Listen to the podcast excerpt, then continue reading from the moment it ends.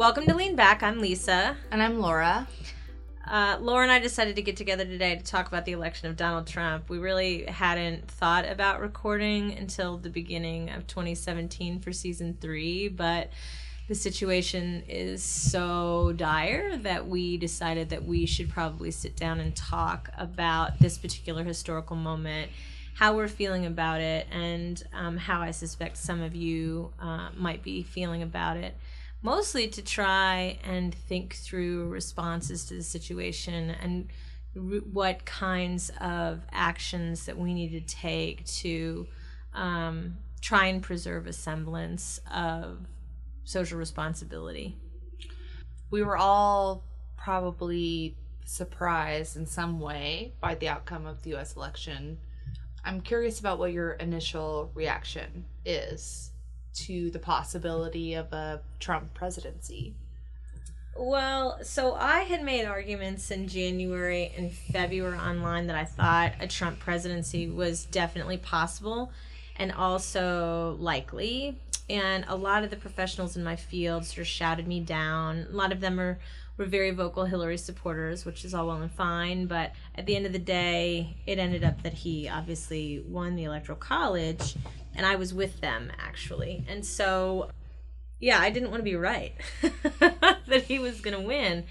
But I also come from the Midwest. I come from Ohio in a red state, in red town. And unlike some of my colleagues who generally only surround themselves with people who think and talk like them, I spend a lot of time with people who don't think like I do. And so for me, it felt much more plausible that he would be able to pull out a victory. I also think that a lot of liberals were over reliant on polls, and those polls were asking bad questions. and so the data to me, at best, had her polling for almost a year within the margin of error, which is not a safe space for any kind of candidate, certainly not a presidential one. So, of course, I was devastated that he won, but I wasn't surprised that it happened. And I feel like among my colleagues, I was the only one who was not surprised. So, a lot of your colleagues and your friends and your peers are Democrats. And I wonder if you have parsed their reactions to the election yet, if you have a response to how they're reacting. I mean, you know, a lot of them are grieving, and political grieving is a thing that happens. But I feel like for a lot of the folks that I know, there was a process of over identification with Hillary, and I understand why. I mean, it was exciting to have the first female presidential candidate, and she's qualified, and you know, there's certainly a lot to be made about that kind of historical moment and the, and the possibility to make history that way. But the over identification with her led them to ignore data that would have, have drawn different conclusions, conclusions that ultimately ended up being the case. And so I think over identification with Hillary, for especially for a lot of the women, you know, that I know that do political work is a problem. The other thing is is that I just think that Democrats navel gaze the same way Republicans do. And so if there's anything that I can say about the similarities between the way in which people get their media, it's that a lot of hardcore dyed in the wool Democrats read things that reinforce their preconceived notions just like Republicans do, and they're very, very ideologically calcified, and often without good reason. so, you know, I don't have a lot of patience for that. I'm critical of liberalism all the time. I write about it, I speak out about it, you know, I consult about it. And I think that liberals in particular want to harness a righteous anger about social change when it tilts towards the conservative backlash cycle when they completely disregard their own culpability in creating that cycle themselves. So, whether that's choosing Hillary as a candidate again this cycle, or whether that's not running enough people on the down ballot for a lot of the races, or whether whatever that is, whether it's electoral strategy or whether it's ideological predisposition, I just feel like Democrats also do not think or talk to other people in ways that help inform their electioneering and to their own detriment. Over and over and over again, the Democrats refuse to pivot or be flexible in their approach to politics. And they also are cliquey, and so they keep people out of the party who would be good leaders and good soldiers and good worker bees and and they keep them out because they do tend towards elitism. And so when the right charges them of being elites that's, that sticks for a lot of people. You talk about how the democrats are unwilling to be flexible but also i feel like they're not willing to be downright immoral because i feel like party politics in recent history has been aggressive at changing voting policy, districting. I mean, like the bureaucracy of politics, a state and local level, which has been largely Republican for a long time. And by a long time, I mean in my life yeah. lifespan. So, so I mean, long. not Actually, a long, long. time, but long enough to make a fundamental change. Bureaucratic workings of voting politics and districting Republicans have been very aggressive. And so I wonder if you think if Democrats have a general lack of flexibility or if they're just unwilling to be as aggressive. I don't I mean, I don't even know that it's that because there are two issues. One is about you know, how does a pre- how does something like the Trump presidency even come into being? And then one is about the the mechanisms by which um, democratic life in America is structured through bureaucracy. And the question about Trump's presidency is one about feeling. And Democrats don't nominate charismatic figures. The reason Barack Obama won is because he was charismatic.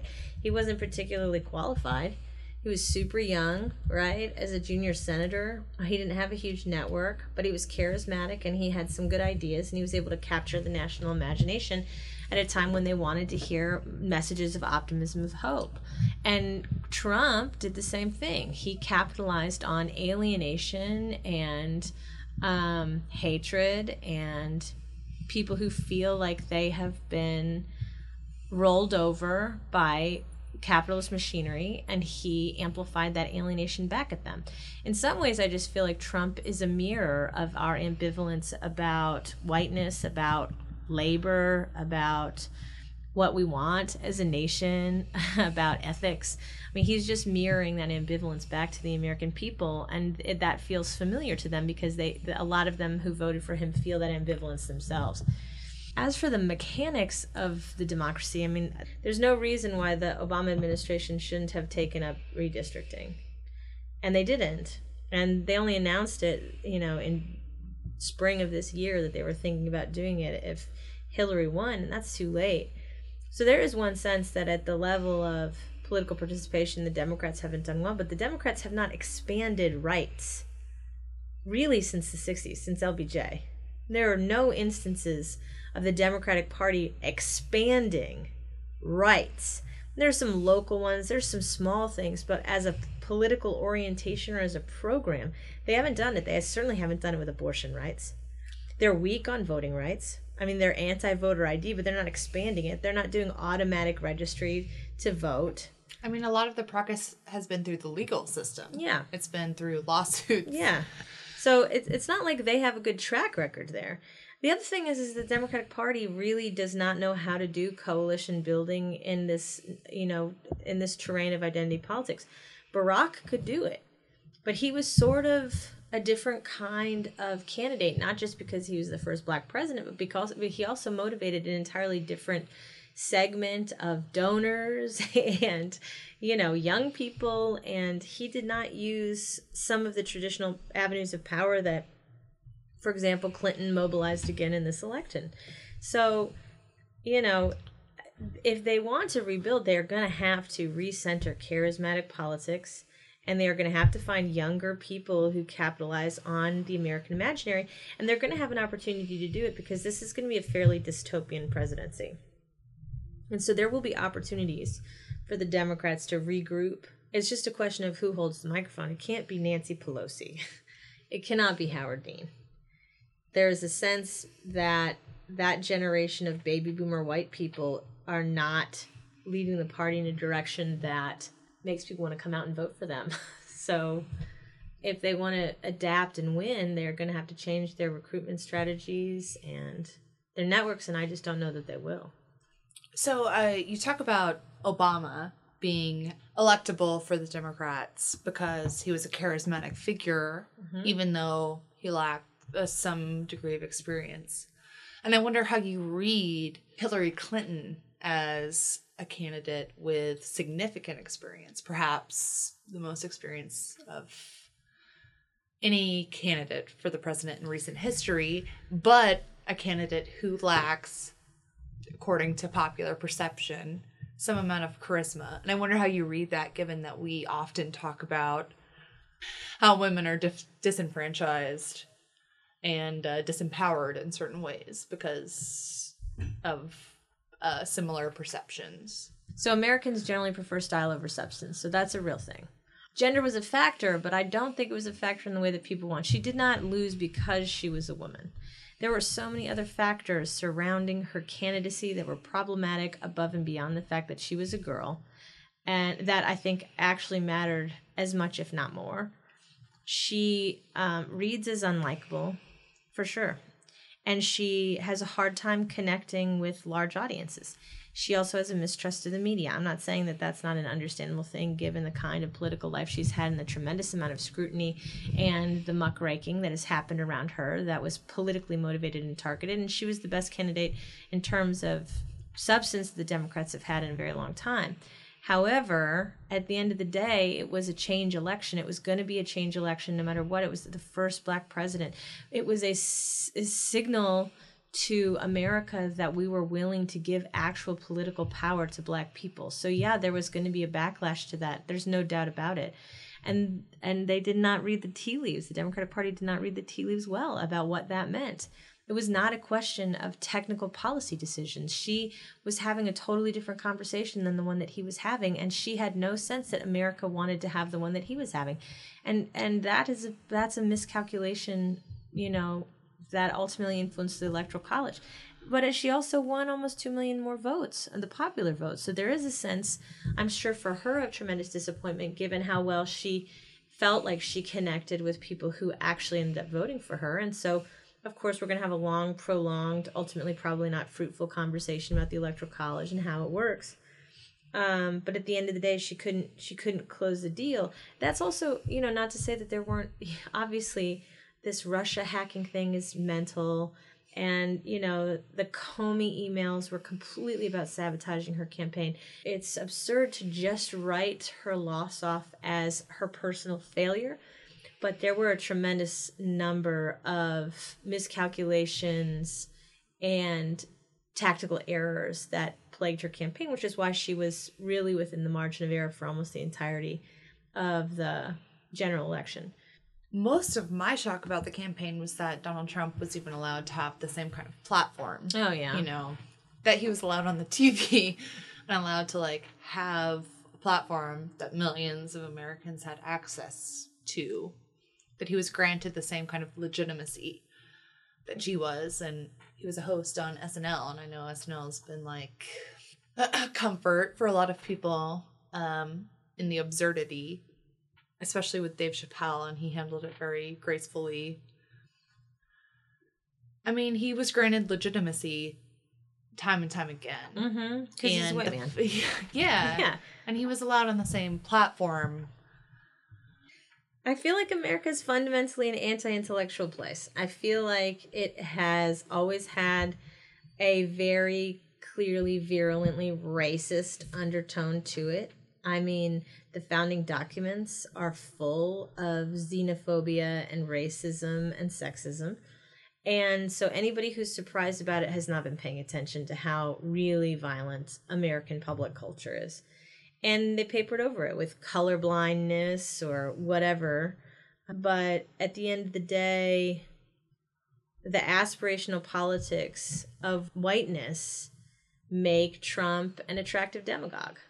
And I understand why those people want to consolidate their power in a time when America is browning and in a time when black people have been given political rights in a significant and symbolic way, in a time when the major success of affirmative action has been the social promotion of white women, right? I mean, the backlash against women in the workplace continues, and it's a real thing.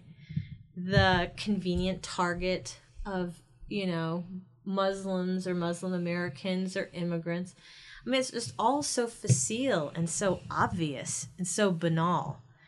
I was talking the other day about Hannah Arendt's um, essay on the banality of evil. And I'm just like, this is how it is. Evil is this banal, bureaucratic, gerrymandering, voter ID, crass shouting about building a wall. It is it's it is nonsense.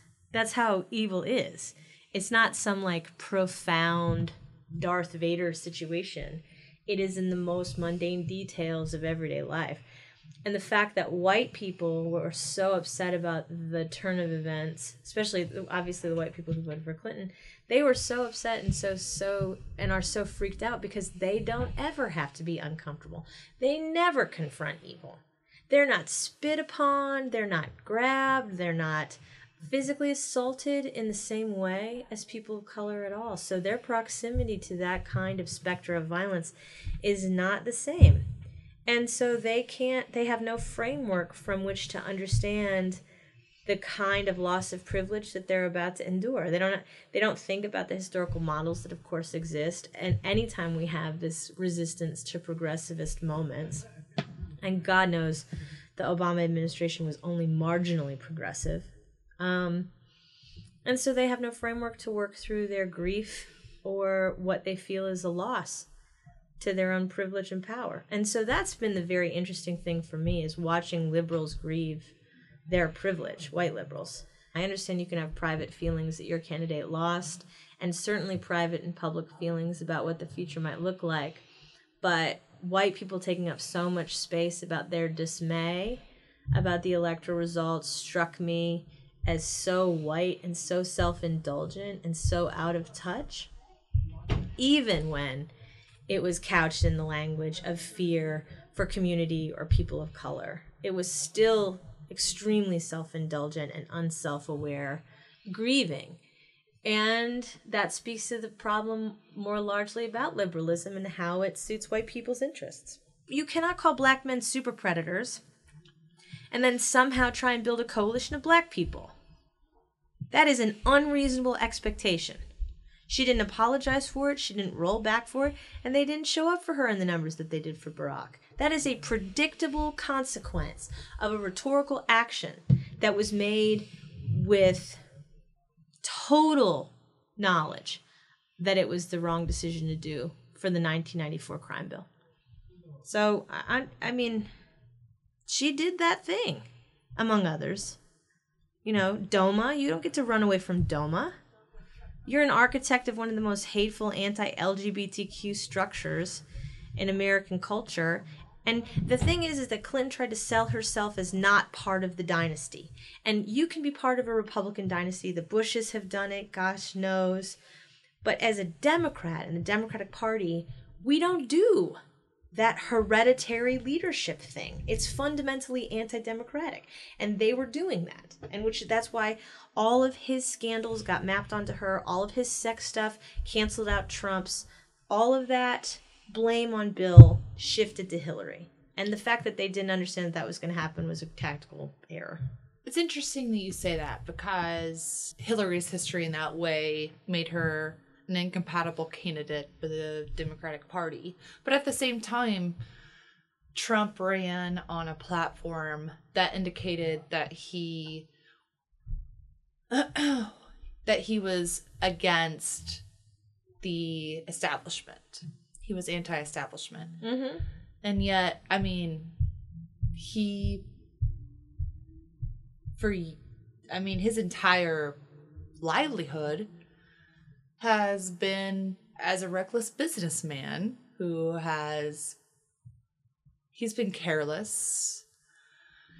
He's Loathsome. yeah, I mean, he is the definition of the establishment. It's hard for me to understand how people who are voting anti establishment could vote for someone who is fundamentally establishment and who is a rich white man who doesn't actually care about anyone outside. I mean, doesn't care about anything outside of his own interests, especially financial interests. Yeah, but but the thing is, is that he actually is an outsider politically. I mean, he's not financially, but he is politically. He's not networked with the K Street lobbyists. He's not. He's not in DC. He has no networks in political power that way. You know, certainly he schmoozes with them at dinners and fundraisers and things, but they're not. He's not a part of them in the same way that the Clintons are. And that's apparent, even if the voters can't articulate the difference. It is different because he's like throwing Trump into DC is like throwing a basically a human grenade into politics, and they wanted to see it explode. And some of them thought about the consequences and how it would benefit them, and some of them didn't. But that's ultimately what it's going to be. The other thing is, is that voters are not philosophically consistent. They are not. Nobody demands that they be. There's no requirement that they be. So on the one hand, he is this giant chaotic grenade, right? That thrown into DC. And then on the other hand, they reelected incumbents 96%, which is all about stasis in the establishment. So there is no there's there's no consistency to that whatsoever.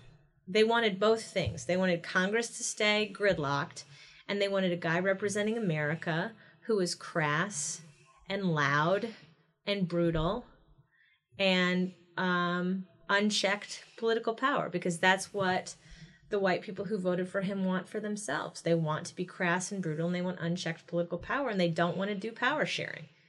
And Democrats fundamentally do not understand that. They don't understand how to share power and they don't understand how to hoard power, which leaves them in this limbo where they lose elections because they can't do either one very well. You know, and so they they stay riding the fence and they try and just like Clinton moved to the center, they try and cannibalize GOP ground and that doesn't get them very far because you can't outright the right. This was Bernie's problem. Bernie wanted to do populism and he wanted to do that white male outrage, right? So who would he have poached? The same people that Trump was recruiting to vote for him? Who does anger better, Bernie or Trump? I'm sorry, but it's totally Trump.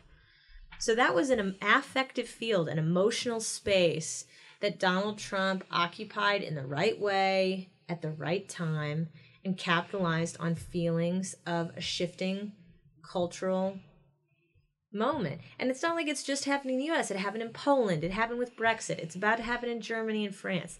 It is a movement to consolidate capital. And and those people who voted for Trump wanted to consolidate capital behind the super white, sexist, bigoted businessman. That's what they want. And people who voted for Hillary, some of them wanted her for all the symbolic reasons that we talked about, and some wanted her because she's an extremely capable technocrat, and some were just like, oh God, not him. And that is not the way to build a winning coalition at the electoral college level, even if it does win you more votes overall. And so I feel some empathy for Hillary because I'm sure that it's difficult to be her today, waking up to, you know, winning so many more votes in the popular tally and yet being screwed over by the electoral college in a time where this shift of power is going to be totally critical.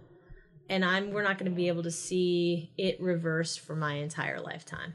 I mean it's going to be two generations before there's even a possibility to reverse the amount of damage that's about to be done to us institutions What do you anticipate?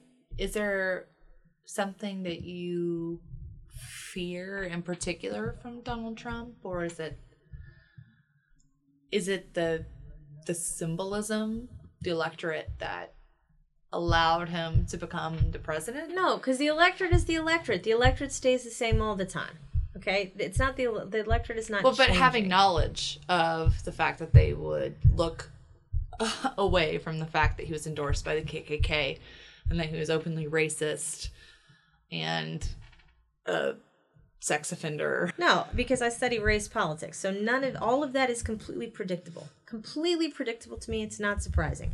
For me, the long term effects are going to be, I think, felt most greatly in the institution. So I did a forum a couple weeks ago where I told this huge room full of journalists that they were about to have a crisis with the election that was going to be like their generation's Watergate. I'm like, are you going to rise to the occasion and perform the duties of the fourth estate? Because whistleblowers need to have a whistle to blow. Are you going to be available when the call comes to turn the tables and risk your careers to save the democracy? Because that's going to be a thing that happens. And of course, they were just like, oh no, oh no, you know, you're not a journalist, you don't understand.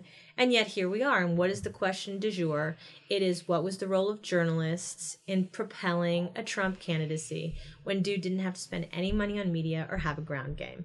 And I, I, mean, they have culpability. And that's not to say that there aren't good journalists. Certainly in print there are. But television news is, I mean, dead. And they've just been getting trolled by Donald Trump. He's trolling them. And they're, then they can't pivot away back into ethics because all they want to do is make the money and they are him. So that seems to be a problem. That's a problem. I think I'm most concerned about probably journalism, you know, as a hedge on this kind of authoritarianism. In terms of his cabinet level positions, which is just like a clown car of has been 1980s white man losers, I'm most concerned probably about the Department of Justice but that's only because I can't let myself think about the possibility that he is going to actually withdraw the US from NATO and precipitate a global international conflict. That's a hard thing for me to think about as somebody who teaches foreign policy classes. That's the scenario that I actually, you know, try to dance around the most. But domestically, I think it's going to be damage to the institution's faith in domestic institutions. And so, if people want to do something to change the situation, I need them to gear up for a generational struggle to rebuild American institutions. And that means making them more inclusive. And that means letting brown people and poor people and undocumented, you know, people participate in the structures of American democracy. And that means a fundamental shift in the way that well, good white people do business. And that means good white people need to take responsibility for their complicity in white supremacy and in their cowardice in defending people of color when they controlled the White House or when they controlled Congress, because it's not like the Democrats have been doing all this progressive stuff. So, you know, I think that people need to dig in their heels because it's going to be a generational fight to rebuild the institutions of American democracy, and they will fundamentally never look the same. Public education isn't going to look the same uh, at all. It's not a simple fix. You can't just put a safety pin on it and ameliorate your guilt, or then suddenly, because you have good intent, become this magical ally. You need to invest time and energy into rebuilding those institutions. The fact that Trump was even a player in this election is frightening, as we said earlier. The fact that he even had the platform that he had. I mean, that alone indicates fright a frightening reality about the kinds of values that people have. Whether he was elected or not i personally i thought things are bad you know things are bad. It was a referendum on the democratic party not actually making things better. Liberals don't hear that because they think that they're the good ones.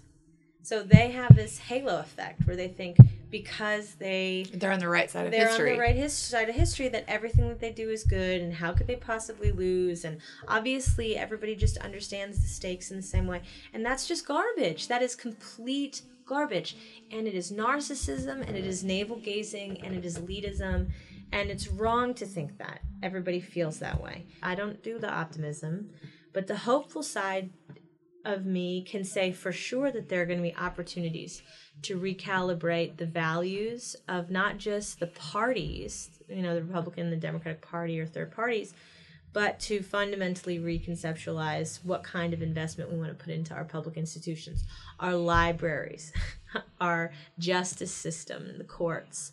I mean, this is a value moment where people are feeling called to reassess their time and their and their investment in their community and the kind of future that they want for like human society although domestically i think that journalism is the institution that's going to suffer the most and is the most disconcerting, the environment is completely hosed.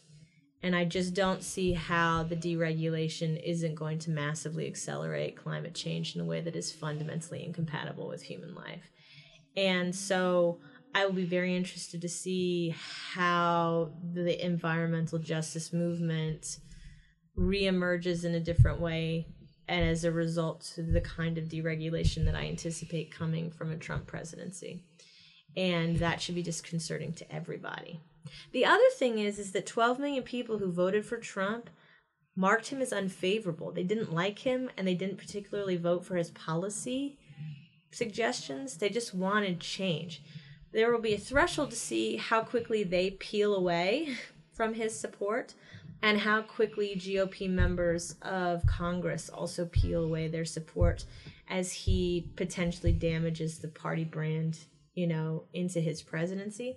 So the midterm elections, I think, will going to be very, very telling in in 2018 if the Democrats take back the Senate and if they win substantial House seats. The conversation, the power shifts again, um, and so that will be, I think, a different kind of canary in the coal mine. Do you see a path forward for lean back listeners, people who feel disengaged and disenfranchised and disempowered by Trump's election? Yeah, I mean, I think that um, it's it's the job for our listeners to create political pressure and political cover so that politicians and journalists can do the right thing.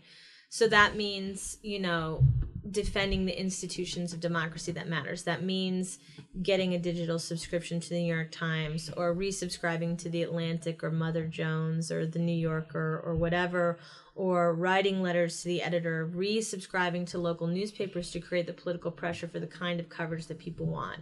So I think that that one step is to defend institutions of democracy. The other thing I would say is that leanback listeners need to not obey um, directives, you know, now, because authoritarianism works when people freely give their power over to the authoritarian, and uh, in in this kind of political climate, I think people need to think about what a more repressive government will want from them, and then and not do that, right? So don't give them what you think that they will want from you. Don't bow to the power before it's demanded of you. That's how you sort of become a stalwart against the worst elements of this kind of chaotic authoritarianism. I also think that you know when when you have somebody like Donald Trump who has no sense of professional ethics, it's very important for especially uh, professionals to recall uh, their institutional missions and their professional codes of ethics to help set the example for what our expectations are for how you treat people.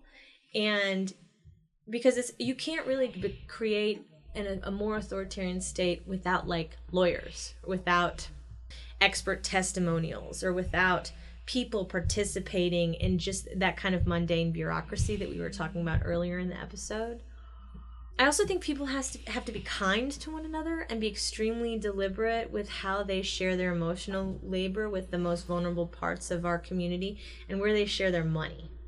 So they should be spending money for Thanksgiving or for the holidays, um, defending poor people and people of color and queer people and women from the more pressing threats of their community.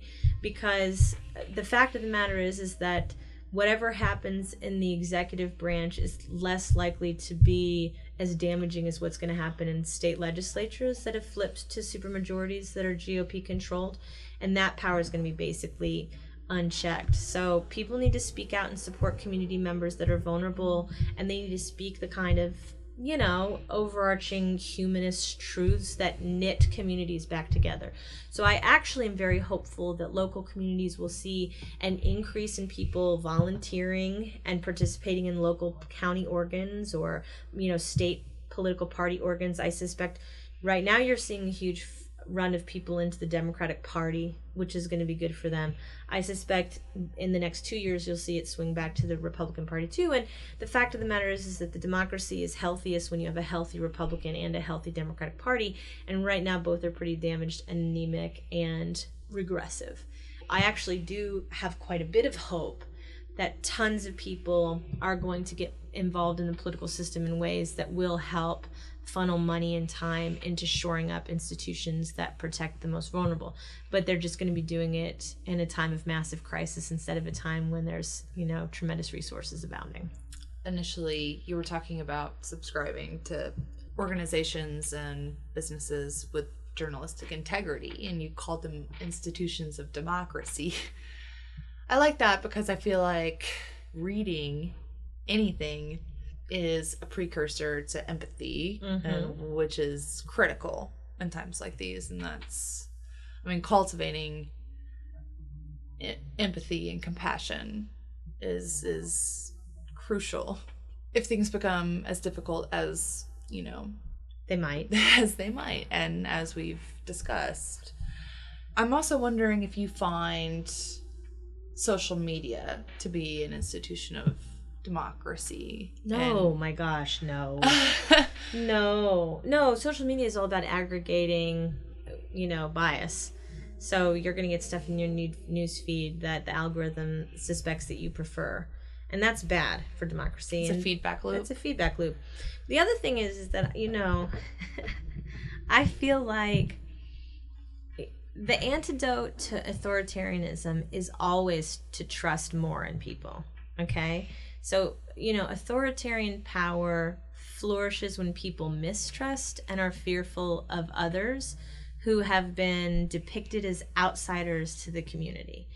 And one way to hedge against that is to demonstrate trust in the person cutting your hair or driving the bus or feeding you your meal or, you know, the sort of the everyday people that you run into at the post office. Though you so it's sort of a corporeal politics that I want people to embrace to get through this moment where you soften your speech and you open to others and you ask questions instead of stating your argument and you're making eye contact and you're doing that kind of embodied resistance to fear.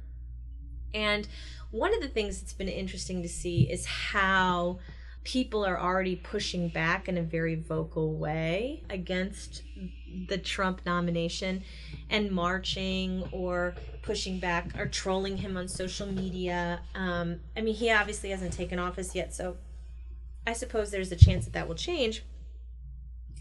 But the vocality of it and the playfulness of it and um, the social connection around those acts of resistance are all harbingers of solid resistance. And so that is actually, I think, very comforting to me as somebody who teaches and thinks and writes about these, you know, regressive political moments. So I really like your idea of social connection and network building and Intimacy. intimacy as a mode of resistance. And I wonder how, I mean, what are the appropriate strategies for cultivating that? I just want more steps for going forward. I mean, you have to be calm. One of the things that's a little problematic, perhaps, or at least dicey, is sort of the the liberal hysteria around Trump is both good in creating awareness and is problematic because it keeps people in a fear cage, and that does not allow them to act calmly towards others. And so, when actual emergencies happen, then it's going to be harder for people to think clearly and resist what will be the impulse to make more fascist sort of political decisions. Um, and so, you know, I think that people need to sort of um, think outside of the box and say new things and create new ideas and stop parroting crap that they see on the internet and on TV and invent new ways of seeing. And one of the reasons why I love Lean Back is because I feel like we are actively engaged in the struggle of making meaning out of different tools, and there is value especially for progressives or liberals or disenfranchised um, Republicans to really reinvent language in ways that are, um, you know, politically changing, that can change the kinds of futures that we want to usher in. But in order to do that, you have to stand out. And if everybody stands out, then nobody's left behind. And the people who are going to be forced to, to stand out are the ones who are already marked as outsiders. So stand with them, stand instead of them, you know, stand out intellectually, philosophically, oratorically, you know, in ways that shift space around. Because if you're just sharing, sharing, sharing, sharing somebody else's words, it's very hard for you to create the space to think your own thoughts. And to that end, then I also think that people need to be creating, culti- cultivating very um, meaningful private lives. And so they should be doing things off of social media. And they should be having personal conversations in person. And they should be doing the work to get out of their comfort zones and be uncomfortable.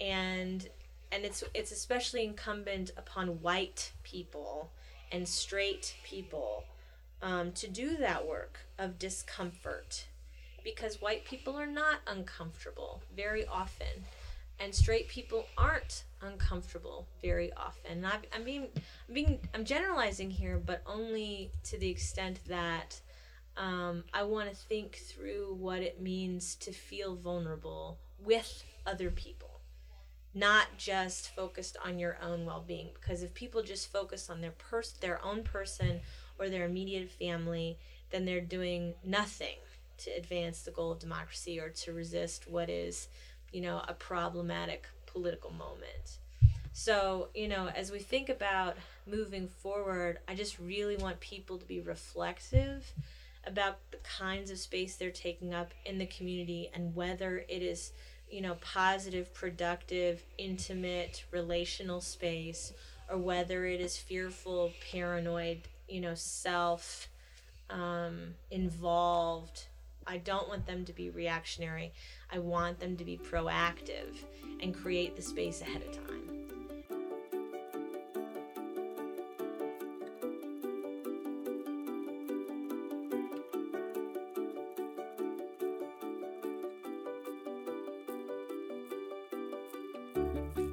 Thanks for listening. These materials are not endorsed, approved, sponsored, or provided by or on behalf of the University of Arkansas.